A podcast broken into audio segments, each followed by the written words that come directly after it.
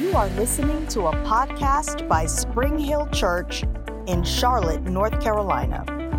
Spring Hill Church is called to reach everyday people with God's grace, His unconditional love, and the life changing power of His Word.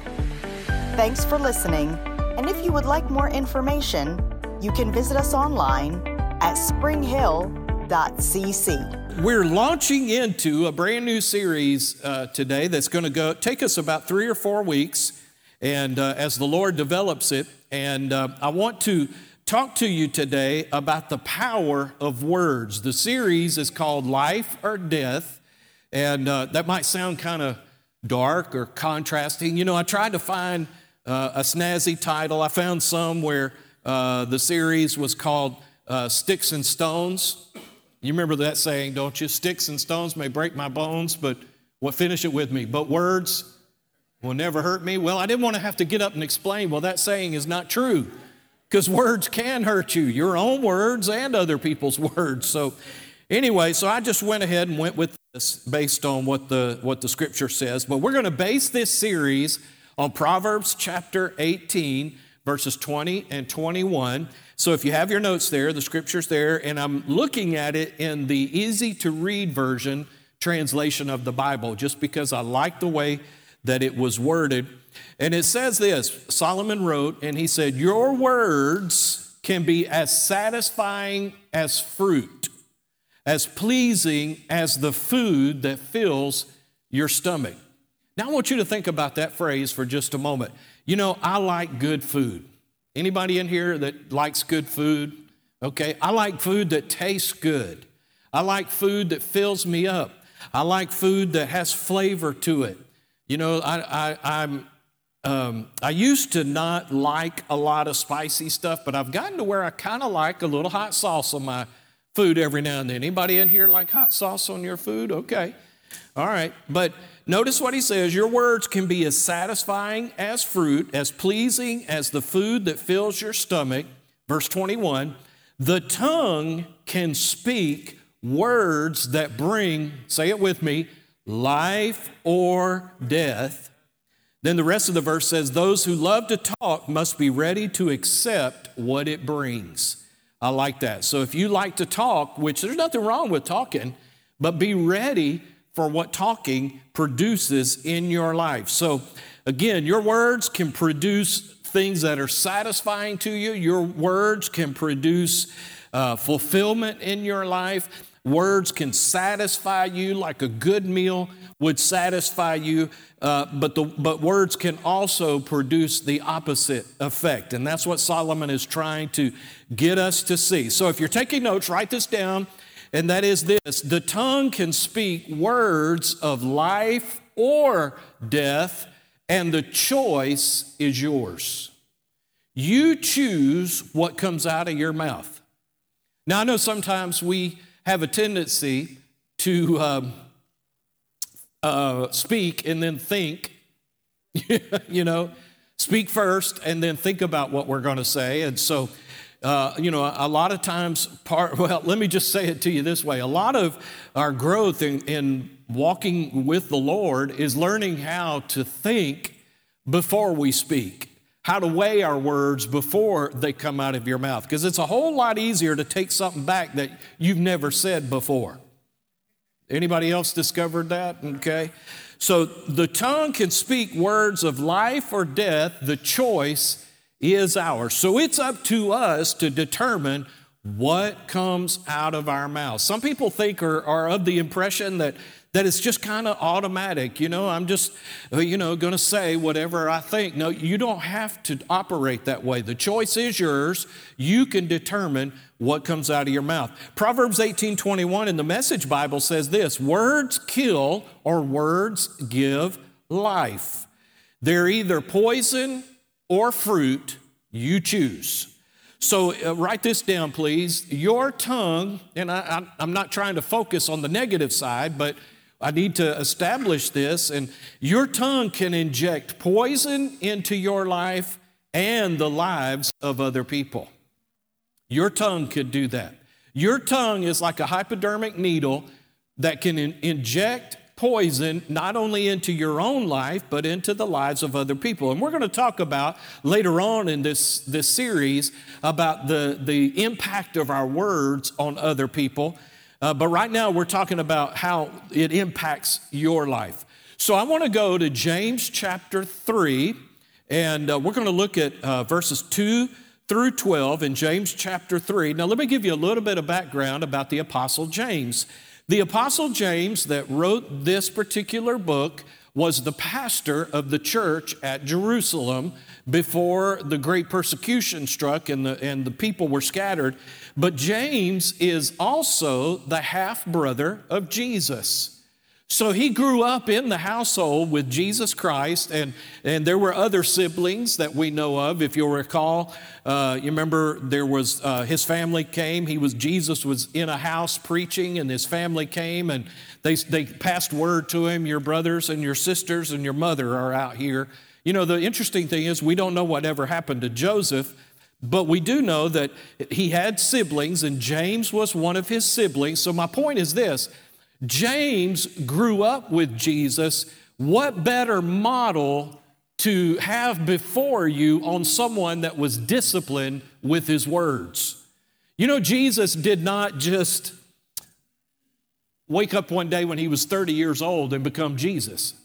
He was Jesus his whole life. Now, the scripture does say he had to grow and mature, and he grew in wisdom and favor and stature with the Lord, but the thing that I want you to say, see is, is that James had the model of a person that could control his tongue in his household. So I said all that to say, when we read these verses from James' letter, you'll see why he is so particular with this. So let's look at verse 2 in chapter 3. We all fail in many areas. This is the Passion Translation, but especially with our words.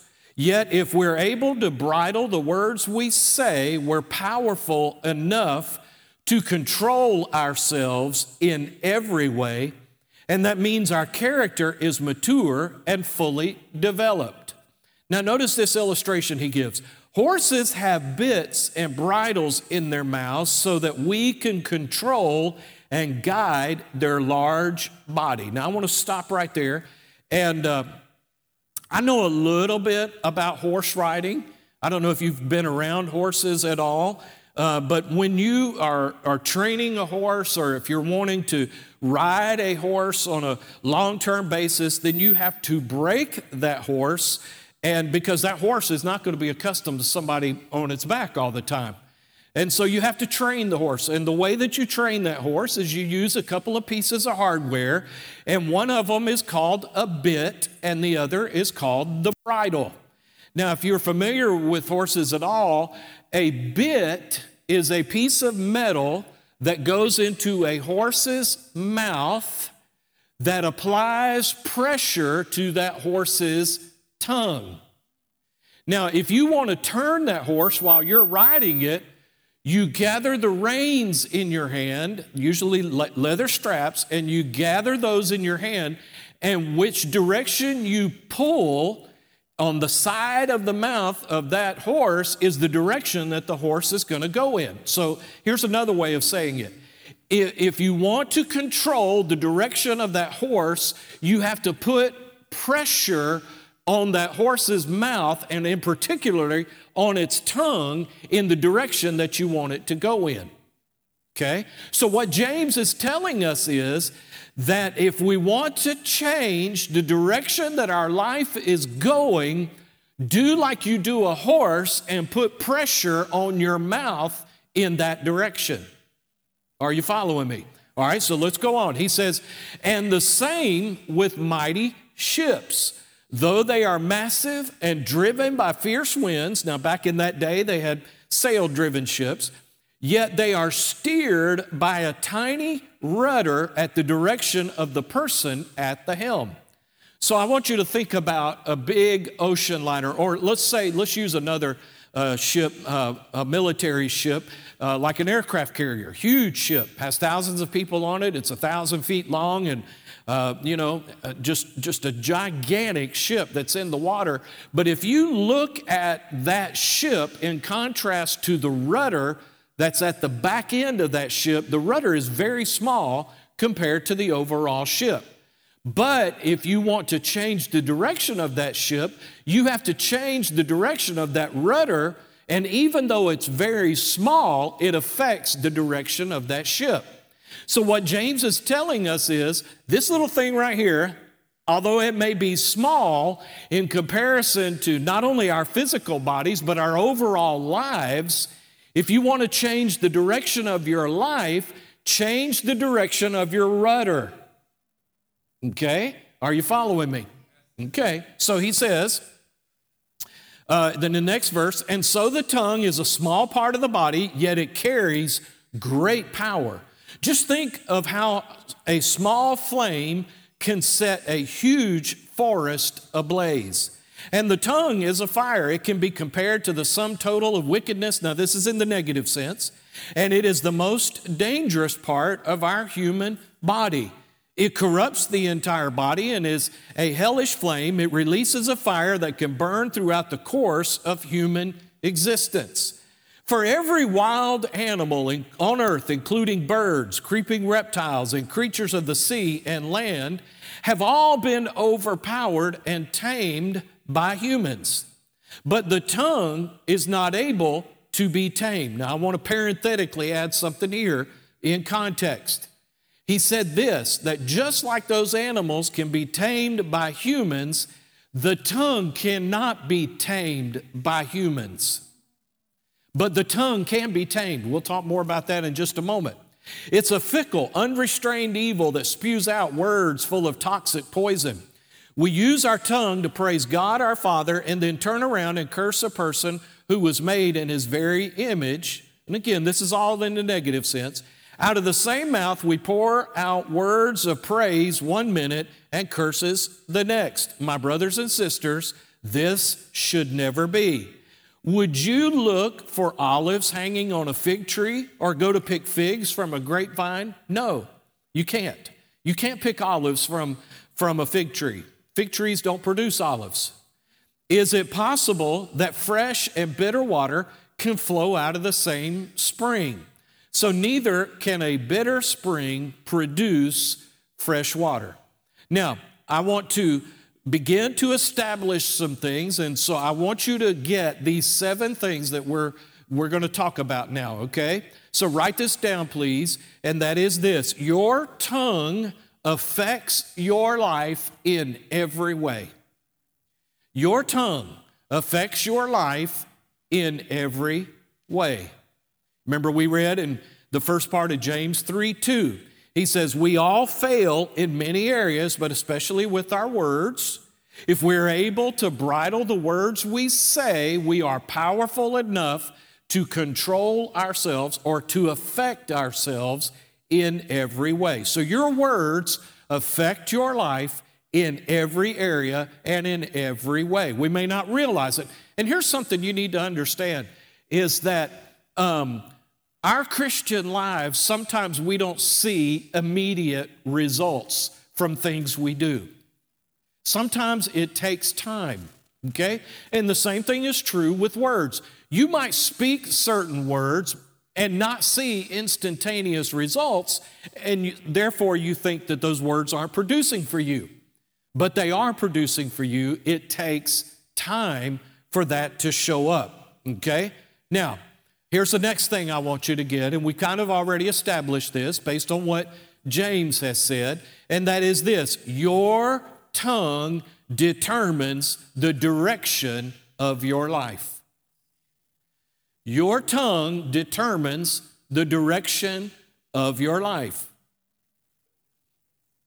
Now, again, let me read to you verses 3 and 4, which we already read, but I want to remind you what it says. Horses have bits and bridles in their mouths so that we can control and guide their large body. And the same with mighty ships, though they are massive and driven by fierce winds, yet they are steered by a tiny rudder at the direction of the person at the helm. Okay, so your tongue determines the direction of your life. All right, so I'm going to say something to you, and, and it's the truth but it, and it might be hard, but just take it anyway, That is this if you don't like the direction your life is going in, change what your tongue is saying. Okay? All right? Now, here, here, write this down, please. You could change the direction of your life by changing your words. You could change the direction of your life by changing your words. So, if you want your life to be different, then you're going to have to start with what you are saying. Now, I know people will tell you, you know, there's all kinds of external things that you need to change. You know, you need to get more education and you need to do this and you need to do that. And there's nothing wrong with those things. But don't start with those things. Start with what's coming out of your mouth, the words that you are declaring over your own life. Okay, so you can change the direction of your life by changing your words. Now, I want to say this to you, and I want this to be hopeful, hope building to you, and that is this write this down the tongue can be tamed. You can grow and mature in the Word of God and with the help of the Spirit of God and tame, get control over your words. I, am a, a, great example of that. I, and just to share a little bit of testimony uh, of my own life, when I got saved, I was uh, 14 years old when I fully committed my life to the Lord. But even at that early age as a teenager, I had built a defense mechanism into my life by my words. In other words, what I had built up was to protect myself and to keep you from being able to hurt me. I was going to cut you with my words before you had a chance to cut me. Okay? Anybody? I, see some people that are nodding. So either you're like, poor pastor, or you're thinking, that was me too. Okay? Now, you throw into the mix of that, uh, before Christ, I could cuss better than anybody. So you mix the two of those, and that's a dangerous combination. Will get you into a lot of trouble. Let me say something to you. A big mouth will get you into situations that you, you will have a hard time getting out of. All right? I'll just say that from experience. Now, when I gave my heart to Christ, I knew that there were some things that had to change. Number one was my vocabulary. I knew that it was wrong for me to have a filthy mouth. So the first thing that had to change was I needed to eliminate that from my vocabulary, from a habit. I had built up that habit. And so, with the Lord's help, I did that. Now, I will say this to you it was not instantaneous. Okay, I'll be honest. There were times when I cussed after I got saved. And I know none of y'all ever did anything like that but I'm just being honest, okay? Now, here's how I broke it. If that would happen, I would immediately repent and ask God to forgive me. Now, you do that enough and it'll, it'll stop, okay? Now, now, and I'm not going to pretend to stand up here and tell you that some 40 years later, that there are not situations that happen and those words get about right here. Okay? All right? But I've grown and matured enough to where I don't let them come out anymore. And so then the next phase that I had to begin to work on was not using my words as a weapon, learning how to control what I said. And I remember, I never will forget this. I was in Bible school. Now, granted, I went to Bible school right out of high school, moved to Tulsa, went to Rhema Bible Training Center, at, at 17, then 18 years old. And um, I remember there was an older gentleman that I worked with who was another Rhema student. And uh, there were four or five of us students that worked together at the same place. And I remember, uh, you know, and I was still working on this. And uh, I remember he and I were working together, and I said something very sarcastic to him. I don't even remember what it says. All I remember was his response. And I would say he was, John was probably in his mid 60s. So he was an older gentleman. You know, here I am 18 years old. And he turned to me and he said to me, You know, you're a smart mouth little cuss. And I remember that devastated me because I knew that I needed to change. And, and, I respected him. I didn't have any problem with him saying that to me, but I was devastated because I knew that what he was saying was the truth and it was something that I was going to have to deal with. And so what I did is went to work with the Word of God and began to uh, go to work on that part of my life to where, again, I didn't use my words as a weapon. Now, I, again, I'm not going to pretend to stand up here and say I have fully arrived and fully per- perfected at that, but I've gotten a whole lot better. All right? So, I wanted to just tell you that. So I am not standing up here and telling you the things that I'm telling you as, as somebody who has not experienced what I'm asking you to do. Okay? I'm just a few steps ahead of you, that's all. All right? So you can tame your tongue through the Word of God and with the help of the Holy Ghost. You can learn how to control your vocabulary. You can learn how to control your vocabulary to the point where if you mash your finger with a hammer,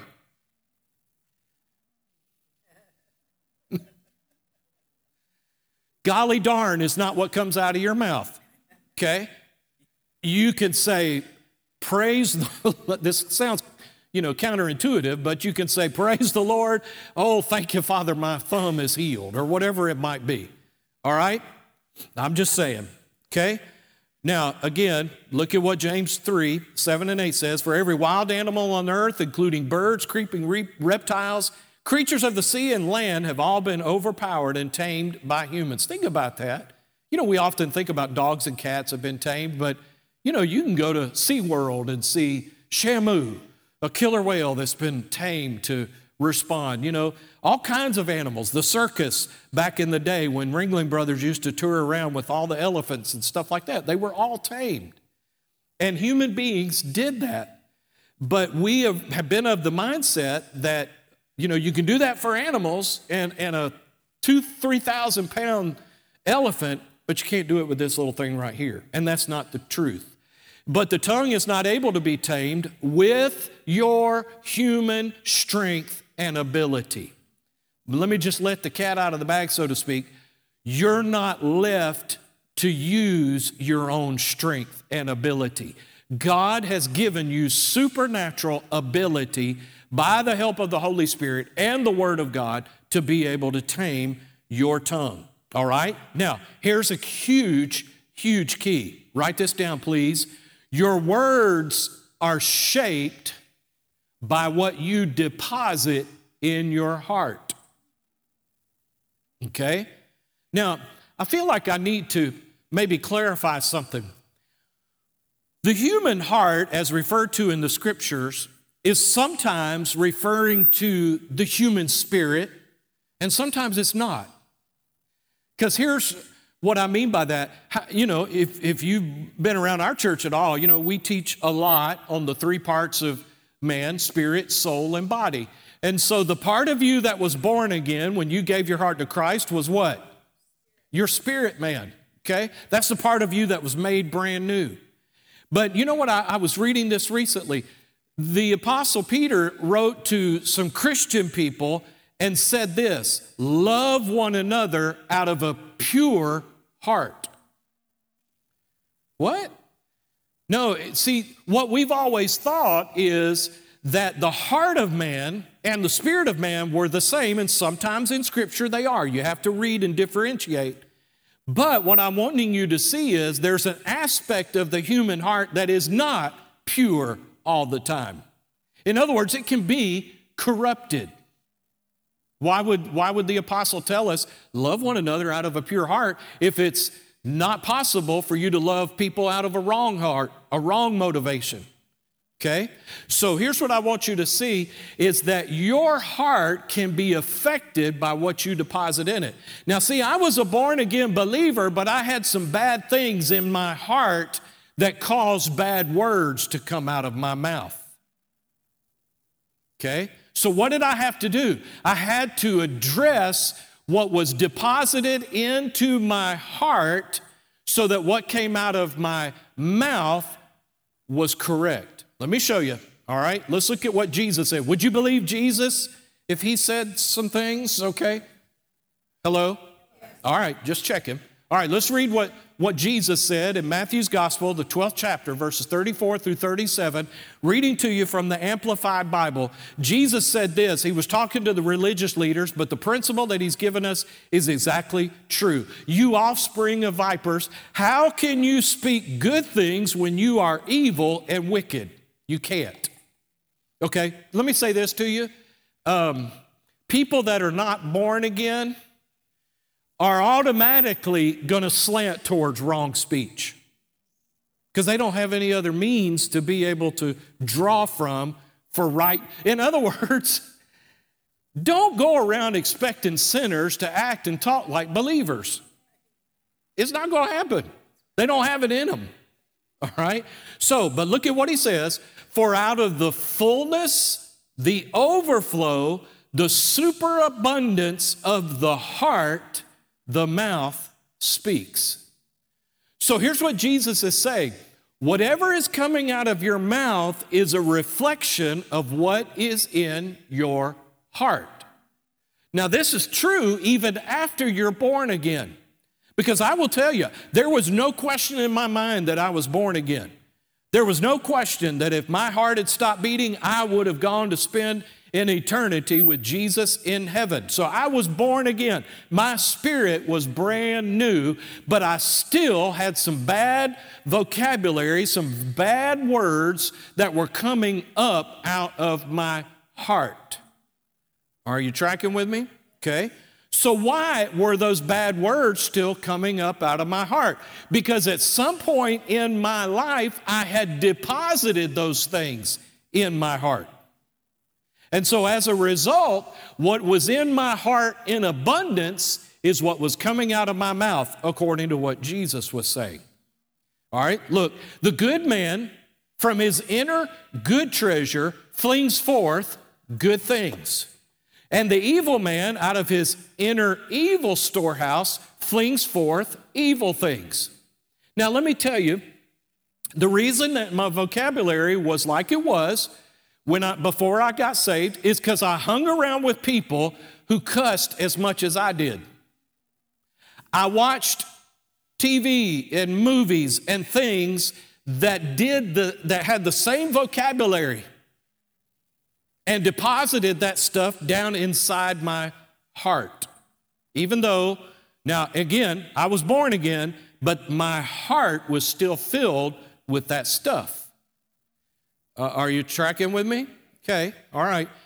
So, uh, let me finish what Jesus said. But I tell you, on the day of judgment, men will have to give account of every idle, inoperative, non working word they speak. Okay? Words are important. Words are hugely important. So, let me read verse 37.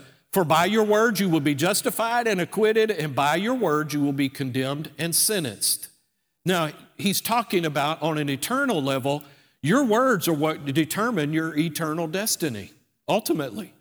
Okay? So that's what Jesus is bringing us down to. But I want to go back to what he said when he said this For out of the fullness, the overflow, the superabundance of the heart, the mouth speaks. Now, I'm going to be honest with you.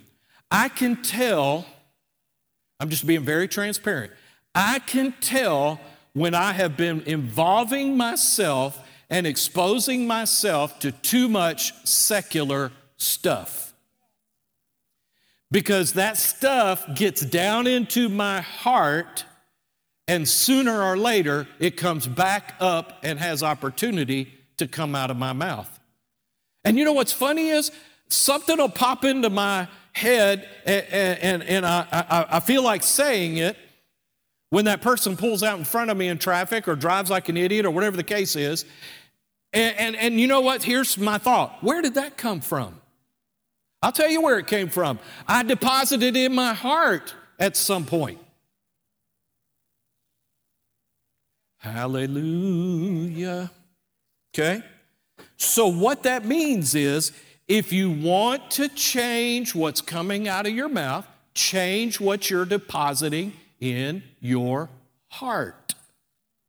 Okay?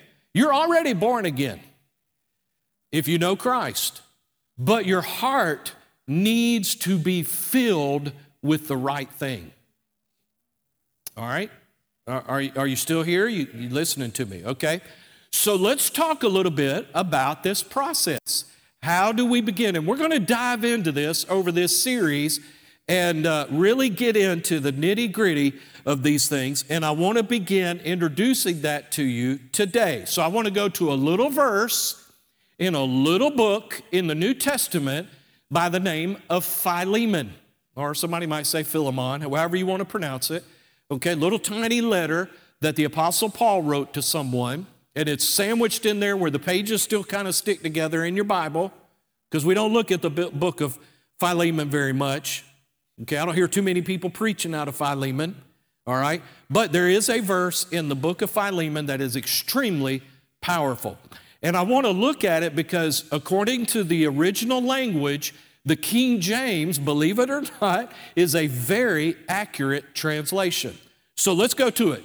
Uh, Philemon 1 6. There's only one chapter in the book, so let's look at the sixth verse in the book, and it says this that, and this again, this is the King James, and I'll unravel all this for you, that the communication of your faith may become effectual by the acknowledging of every good thing which is in you in Christ Jesus. Okay? Now, what I had to do when I wanted to change my words and I wanted to use my words in a different way is I had to address this right here first, and that was every good thing which is in me in Christ Jesus. What does that mean? Every good thing which is in you in Christ Jesus. Well, think about this. Is anybody in here been saved? Anybody in here, Jesus bought and paid for your healing? Anybody in this room, Jesus has redeemed you? Anybody in this room that Jesus is your protector? He's your advocate. He is your defender. Is there anybody in this room that that and you might be still walking this out, but the Bible says you have the mind of Christ. Okay? Is there anybody in this room that He's imparted gifts and talents to you? Is there anybody in this room that He's planned a bright future for you? Is there anybody in this room that He chose you before the foundation of the world, the scripture says? Okay? So, what you're telling me is you are loaded and phenomenal, with phenomenal potential that is yet to be activated. Okay? Turn, turn to somebody and tell them, I'm loaded. And tell them this, maybe not in the way you think, okay? all right? Now, here's what I want you to see is that all of those things, and I just, I just barely scratched the surface, all of those things have already been put in you in Christ when you were born again. Oh man, just think about this. Eh, you know, I got excited when I was studying this out. Think about this. The Bible says in 1 John that whoever confesses that Jesus is the Son of God, God dwells in him and he in God. Eh, try and wrap your brain around this for a moment that you have the creator of the universe, the one who stepped out on the edge of nothing and spoke, and everything that we have came into existence, that He chose to move in on the inside of you and lives in there. Okay? You are wall to wall, Heavenly Father, by the Holy Spirit. Hallelujah. So just think about the unlimited potential that's on the inside of you, the wisdom that's on the inside of you by the Holy Spirit, the wisdom, the direction, the counsel of heaven that is on the inside of you, waiting to be revealed, waiting. God is waiting. The Bible says in 1 Corinthians chapter 2, I remember I had, when I was a teenager, I had a, a, a man of God quote this to me, and the, the, the, the tragedy is he only quoted half the verse. But, I, but he was telling, trying to help me, and he said, But you know, man hasn't seen, nor I has heard the things that God has prepared. You know, and he had that religious voice that God has prepared for those that love him. And you know, religion would say, oh, yes, hallelujah. That's so true. You know, God moves in mysterious ways and his wonders to perform. And, and, and the unfortunate thing is, is that's where he stopped. But if you read the next sentence, you know what the next sentence says? It starts with the word but.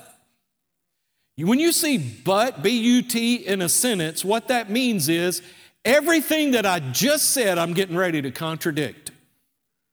Okay? The very next sentence says this, but God has revealed them unto us by his Spirit. You have things on the inside of you, like Paul said, that it's too, too wonderful for words to speak. But yet, what, what, what has happened is, is we have gotten so focused and, and dwindled everything down, and we have put God into this little bitty box and limited Him. And listen, I'm just as guilty as anybody. And so, what we've done is we've forgotten or we don't know all of the things which are in us in Christ Jesus. Okay? So, Paul said this he said that you start with every good thing which is in you in Christ Jesus. And then he said this that it may become effectual. Now, that word, and you, you, have to get into the Greek language a little bit. For those of you who are new to the Bible, the Old Testament was written in Hebrew originally, the New Testament was written in Greek translated to a couple of different languages before we got it into English, but most of the original text was, was constructed in the Greek language. And so when, when the Apostle Paul was writing this, he was writing with this Greek understanding. And so he said that everything which is in you in Christ Jesus may become effectual. The Greek word for effectual is the, the word energeo. Does that look anything like a modern English word? How about energy or energized? Okay? So, what he's saying is, every good thing which is in you, God's desire is that that becomes activated and energized and producing on the inside of you. So he says the, that the communication of your faith may become effectual. How? By the acknowledging of what? Every good thing which is in you in Christ Jesus. Now, what does that word acknowledging mean? It's the Greek word epignosis, and it means this a well instructed, intensive, deep knowledge of the facts. Now, I'm old enough, some of y'all are too, but I'm not going to call you out. I'll just talk about me. There used to be a show, you young people don't know anything about this. There used to be a show on TV called Dragnet. Anybody remember Jack Webb and Dragnet? Look on YouTube, for you youngsters, look on YouTube and you can find some episodes of Dragnet. It started out in black and white. Well, actually, it started on radio, then it went to black and white television, and then it went to uh, color television. But there was a saying that Jack Webb, who was a detective, for the Los Angeles Police Department that when he and his uh, cohort, his partner, would go and they were investigating a crime, they would interview people on scene. And it might be someone who was a witness. And invariably, they always talked to maybe a lady. And, and Jack Webb would always say, because you know how women are, women like to give all the, the details, and especially details about stuff that doesn't pertain to anything. Uh, let me say it this way the women on that show, not y'all, okay, let me clarify, all right? And so what Jack Webb would have to say is, excuse me, ma'am, just the facts. Just the facts, ma'am. Why? Because he was trying to drill down to the relative and pertinent facts that had to do with the case. And so he'd have to rope the, the person in to just deliver the facts. Anybody remember that? Yeah, sorry, ma'am, just the facts, okay? So w- when I was studying this, I, I, I had to refer back to this because that's what I thought about was Jack Webb standing there and saying, just the facts, ma'am. By the way, his TV name was Joe Friday, okay? So Joe Friday would say, just the facts, ma'am. So, what is Paul saying to us? He's saying that we need to have a well instructed, intensive knowledge of the facts. What are the facts? The facts are who you are in Christ, what God has done in you in Christ, who you are yet to become in Christ, and what Jesus bought and paid for you that's already yours. You need to know the facts, ma'am and sir. You need to have not just a casual knowledge of the facts either, you need to have an intensive knowledge of the facts.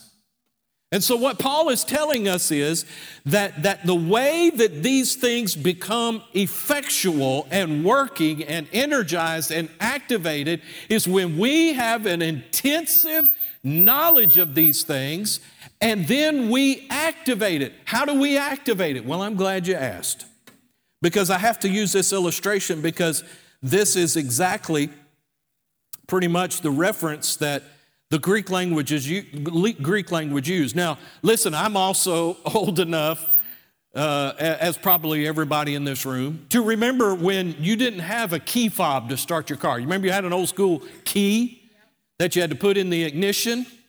Anybody remember that? Okay, all right. So anyway, so you did you could not start the car without the key, right? You could have a car full of gas sitting in your driveway and go out there and get beside your car and say, I just don't understand why my car won't start. I just don't get it. I, I want to go to the store, but I can't go to the store because my car won't start. Yet you have a car full of gas, you have a well running engine, everything is there. It's just you have not opened the door, sat down in the driver's seat, and put the key in the ignition. And not only put the key in the ignition, but you had to turn it. And when you turned it, it activated the starter, which energized the motor or the engine, and therefore you were, enable, you were able then to go and do whatever you wanted to do. See, that car always had the capability of moving. Did you know that? Had everything it needed to move, had everything it needed to deliver you wherever you needed to go, but it sat silently in the driveway. No matter how much fuel is in the tank, no matter how many horsepower are under the hood, its power and its potential would never be realized until somebody got in it and turned the key in the ignition. All right? So, what I want you to see is you are like that car. You're loaded with enough fuel and horsepower to do and to go wherever God has called you to do and go. You have all of that potential, but for that potential to be released, you have to hold the key in your hand. And furthermore, it's not just enough for you to possess the key. You have to do something with the key. You have to put it into the ignition of your life and turn it so that all that potential that's already been deposited down on the inside of you is able to be released and all that spiritual horsepower can come to life for you. But it takes us doing something. So, what is the key that sparks all of that? What is the key that, that causes that to be activated on the inside of you? What is the key that causes all that God declares about you to become manifested in your life? How do you turn the key of your ignition so that the great work God has done inside you is activated and released? Well, it's found in one little word acknowledging. This word acknowledging. That is the key. Why is that? Because what that means is you have taken that intensive, well instructed knowledge of who you are in Christ and what belongs to you, and you put it in your mouth. And you begin to declare it. See, here's something we need to understand about the Word of God. When you take God's Word and put it in your heart, and then it comes out of your mouth, it carries with it the same power as if God Himself said it. I, I, hope this dawns on you on the way home, and you have to pull off the side of the road and get out and dump, jump and dance because it overwhelms you to think about this. See, Paul is letting us know what is responsible, what we have to do, and, and, and to turn the ignition to get these things working for us. And so here's what I want you to write down these last four things that I want you to write down today. Okay? Now here's here we go. To make these truths real in your life, you have to put the key in the ignition. So, how do we do that? You know me, I'm super duper practical. So, here we go. First thing you're going to have to do is take the key, which is the Word of God. Take the key, which is the Word of God. Now, I would venture to say, you know, I, I, was thinking the other day, and I'm not bragging when I say this, but I bet I have 30 Bibles at home. Now, because I have all kinds of different translations, and, you know, I got Bibles in my bedroom, I got Bibles in my study, I got Bibles on the coffee table. I, you know, I got Bibles everywhere because I like, first of all, uh, um, I, I have this thing about Bibles. You know, if I go to the bookstore, I want to buy a Bible. I know I'm weird, but, you know, at least I can admit it. All right, but here's the thing that I want you to see is none of those Bibles anywhere in my home do me any good unless it gets in my heart. Okay? They'll just sit around and collect dust all day long. But until I take the Word of God, the key, and I begin to do something with it, it will never work for me. Okay? So this is the key. Here's the second thing. Number two, the ignition is your mouth. Again, going back to old school, when you had to put the key in the ignition and turn it. The, the Word of God is the key, your mouth is the ignition. Here's number three the key is turned in the ignition when you open your mouth and start to speak God's Word. Now, again, I, I want to say this to you. I can't be remiss in, in saying this because it, it's so important that you understand this. Spiritual things take time. I wish it was as simple as you could open a verse, speak that verse today, and the reality of it would happen by three o'clock this afternoon. I can't promise you that. Okay? So, what you need to understand is spiritual things take time. And the reason that a lot of us give up and don't stay in it for the long haul is because we, in using our natural senses, we don't see anything happening. But I will tell you this, or your money back. It is impossible for one syllable of God's word not to come to pass. It will come to pass. You just have to stay with it. All right? So the key is the Word of God, the ignition is your mouth. The key is turned in the ignition when you open your mouth and start to speak God's Word. And then, number four, the good things that Christ has already put in you are activated the moment you start speaking the Word. You know when healing starts in your life? Not when you see it in your physical body, but when you believe it in your heart and you say it with your mouth. You know when salvation happens for you? Listen, sweetheart, if you're waiting to get to heaven to determine whether you're saved or not, you're in for a big surprise. Okay? Here's what I'm saying it happens the moment you believe it in your heart and you say it with your mouth. That's when salvation happens. Don't wait to heaven till, till you get to heaven uh, to determine whether you're saved or not. Because guess what? You won't be seeing St. Pete at the gate if he's there. All right? I'm being, you know, funny when I say that, but, but I want you to understand something. Salvation begins for you when you believe it in your heart and you say it with your mouth. It happens. Healing happens the same way when you believe it in your heart and you say it with your mouth. Now, here's the thing the physical doesn't always change instantaneously, but I promise you, please, please, please get this something is happening. Something is changing. Now, we're going to look at this in a few, future lesson, but let me just remind you remember when Jesus cursed the fig tree? Let me ask you a question. Do you believe that Jesus believed what he said would happen? Yeah, of course he did. Okay?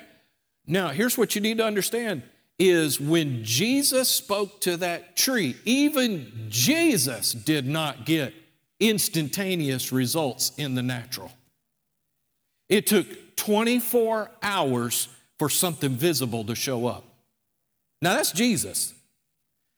Uh, I hate to tell you this, but you ain't quite on his level yet. You getting there, but you ain't there yet. All right? What I mean by that, if it took 24 hours for him, okay, it's going to take a minute for you. All right? Are, are you with me? Wait a minute. I got to undo that because the Holy Ghost just spoke up on the inside of me and said, No, they are on my level. It's just where their faith is. Okay? Had to fix that. All right? So the good things in you are activated the moment you start speaking the Word of God. So take the key, put it in the ignition, turn the ignition, and let your horsepower be released. Let that motor become activated when you begin to uh, energize it with the words of your mouth. All right? So get this you turn the key in the ignition by getting your mouth in agreement with God's word. As you, and I highlighted you on purpose, as you start speaking what God says about you, all your potential will start becoming a manifested reality. The reason I highlighted you is because, listen, I love you. I'll, love you till the cows come home, till we go home to be with the Lord, but I can't do this for you. You have to do it. You've got to start speaking. You've got to start believing. You've got to put the word in your heart so that these things will begin to be activated in you. Now, I can declare stuff over you, but you, you know, like I do at the end of the service when I declare that blessing, if all that becomes to you is just something that, that I take about 30 or 45 seconds to do before I let you go, and that's all it is to you, you're never going to reap the benefits of it. I say that stuff over you so you will hear it Get it down in your heart, and you will believe it just as much as I believe it. Because when you do, that's when it'll begin to work for you. Are you listening to me? So I'm wanting you to begin to understand how important your words are. What you say over your life matters. Now, I'm going to say this to you. I'm going to reiterate something that I said earlier. If you don't like the quality of your life now, Change what you believe and change what you're saying, and it'll make a difference. Amen. Let's pray. Father, thank you so much for the word that we've heard today. I thank you, Lord, that the word is a seed and it's fallen on the good ground of the people of Spring Hill Church. And I believe, Father, and agree with them that they will receive a harvest from that seed. That, Lord, we're going to be not just hearers of the word, but we're going to be doers of it as well. So, Father, we're going to begin to uh, incorporate these things into our lives. We're going to declare over our lives what you have already said. Father, I thank you, Lord, for the insight, the revelation to come, the knowledge of these things, Lord. All the good things that you have already put on the inside of each and every one of us. Father, I thank you that we're going to release those things by what we believe in our heart and by what we say with our mouths, and we're going to see it come to pass. Lord, I thank you that I'm standing before a bunch of world changing, God anointed, demon destroying people that are filled, Lord, with unlocked potential. That, Lord, in Jesus' name, they are going to begin to see your power released in their lives like never before. And I thank you for it, and I praise you for it. Lord, we love you with all of our hearts. We thank you for all that you've done for us. And Lord, we worship you and adore you and just give you all the praise in Jesus' name. Now, I want to do something just before we leave here today. I want to just ask you if you need to recommit your life to the Lord. I believe I know everybody here, but you know, I don't like to assume anything. If you need to give your heart to Christ or you need to recommit your life to the Lord, do it. Just, just make a simple decision to do that right now. Pray this simple prayer after me, and God will, will forgive you. He'll cleanse you, give you a brand new start in Jesus' name. Just say this simple prayer. Everybody pray this prayer after me. Say, Heavenly Father, I come to you in Jesus' name, and I believe with all my heart that Jesus died for me. And I believe with all my heart that he was raised from the dead. Jesus, I make you the Lord of my life. Take my life, do something with it, use it for your honor and for your glory. Now fill me to the full and overflowing with the power of the Holy Spirit. Thank you for forgiving me. Thank you for cleansing me. Thank you for giving me a brand new start. In Jesus' name, amen and amen. Thanks once again for tuning in to the Spring Hill Church podcast. We hope that you have been blessed by today's message. If you would like more information about the church, please feel free to visit us at springhill.cc.